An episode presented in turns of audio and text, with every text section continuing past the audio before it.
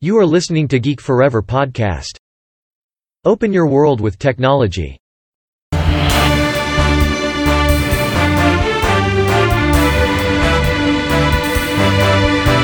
This is Geek Daily. สวัสดีครับ ผมดนทราดนจากดนบล็อกนะครับและนี่คือรายการ Geek Daily นะครับรายการที่จะมาเสนอข่าวอัปเดตล่าสุดครับเกี่ยวกับเรื่องราวของธุรกิจเรื่องราววิทยาศาสตร์และเทคโนโลยีที่น่าสนใจนะครับที่ผมจะมาเล่าฟังผ่านรายการ Geek Daily ต้องเรียกได้ว่าเป็นข่าวต่อเนื่องมาหลายวันแล้วนะครับสำหรับเรื่องราวของแจ็คหม่าประธานของอาลีบาบากรุ๊ปซึ่งต้องบอกว่าเป็นสิ่งที่น่าสนใจมากนะครับ เพราะว่าเขาเนี่ยได้หายไปกว่า 2 เดือนแล้วนะครับ ตั้งแต่ปลายเดือนตุลาคม ปี 2020 ที่ผ่านมา และเขาก็ได้หายไปจากรายการทีวีเรียลิตี้ของเขานะครับ รวมถึงยังถูกถอดออกจากการเป็นกรรมการในรายการชื่อดัง ซึ่งไม่มีการระบุเหตุผล แต่ว่าตัวแจ็คหมาเองเนี่ยได้หายไปจากข้อมูลของโปรแกรมรายการทีวีและที่สำคัญนะครับ สื่อชื่อดังจากจีนนะครับ อย่างหนังสือพิมพ์ People Daily เนี่ย ได้ประนามแจ็คหมาว่าเขาเนี่ย เป็นแวมไพร์นะครับ ที่กอบโกยเงินที่เอาเปรียบคนยากจน ซึ่ง วิพากษ์เขาอย่างรุนแรงนะครับ แม้กระทั่งสื่อในประเทศ ก็โจมตีเขาอย่างรุนแรงเช่นเดียวกัน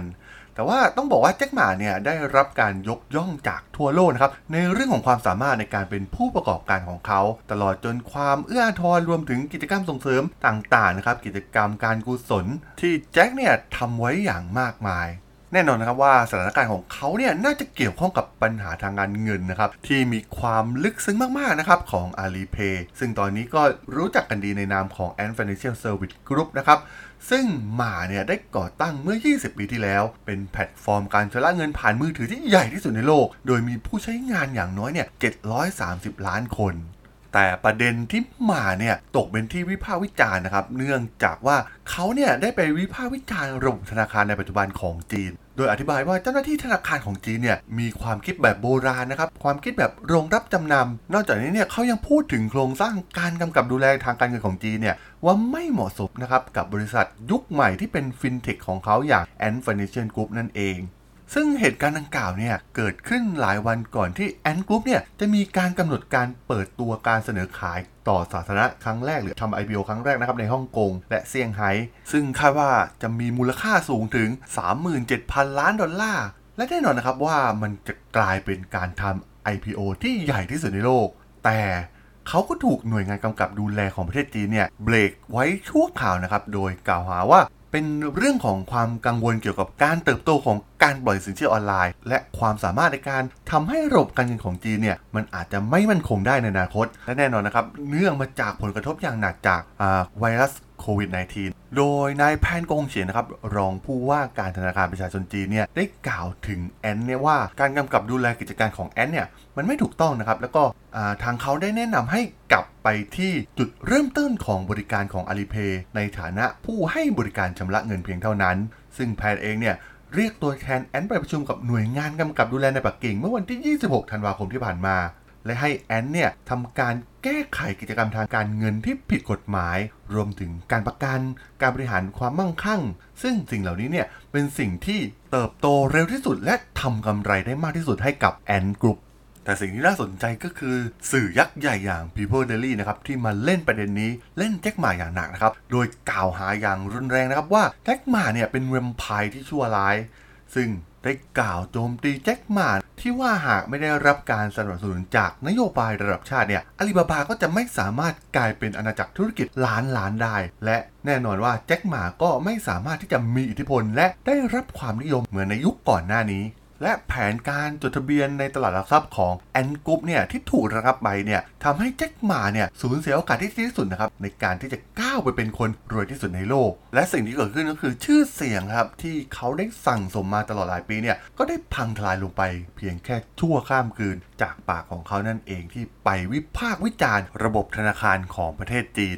โดยทาง People Daily เนี่ยได้วิ จจารณ์ถึงแจ็คหมาเนี่ยให้ยืมเงินราคาถูกๆนะครับกับหนุ่มสาว ซึ่งแน่นอนนะครับเป็นการสร้างนิสัยการบริโภคที่ไม่ดีนะครับและการให้กู้แบบง่ายๆนะครับผ่านข้อมูลจากอินเทอร์เน็ตที่แจ็คเนี่ยถือว่าครอบครองข้อมูลต่างๆมากมาย จากผู้ใช้งานรายย่อยในแพลตฟอร์มต่างๆของพวกเขาทำให้พวกเขาเนี่ยมีข้อมูลพฤติกรรมต่างๆ ของลูกค้า และสามารถที่จะปล่อยกู้ให้กับลูกค้ารายย่อยเหล่านี้ได้ ซึ่งแน่นอนนะครับว่ามันไม่ได้รับรองโดยหน่วยงานกำกับดูแลของธนาคารต้องบอกว่าการเล่นแง่กับแจ็คหมาครั้งนี้เนี่ยเขาไม่ได้เป็นเหยื่อเพียงคนเดียวนะครับ เพราะว่าทางธนาคารกลางของจีนเนี่ยทำแบบนี้กับทุกรายนะครับ แม้กระทั่ง JD Digital นะครับที่เป็นคู่แข่งที่สำคัญ บริษัทยักษ์ใหญ่อย่างจริงตรงนั้นคล้ายคลึงกับแอนกรุ๊ปมากนะครับ แล้วก็มีปัญหาที่เกี่ยวข้องในกระบวนการในเรื่องของการปล่อยเงินสินเชื่อเหล่านี้ แน่นอนนะครับว่าการถูกสื่อยักษ์ใหญ่อย่าง People Daily เนี่ยโจมตีอย่างรุนแรงเนี่ยก็ทำให้แจ็คเนี่ย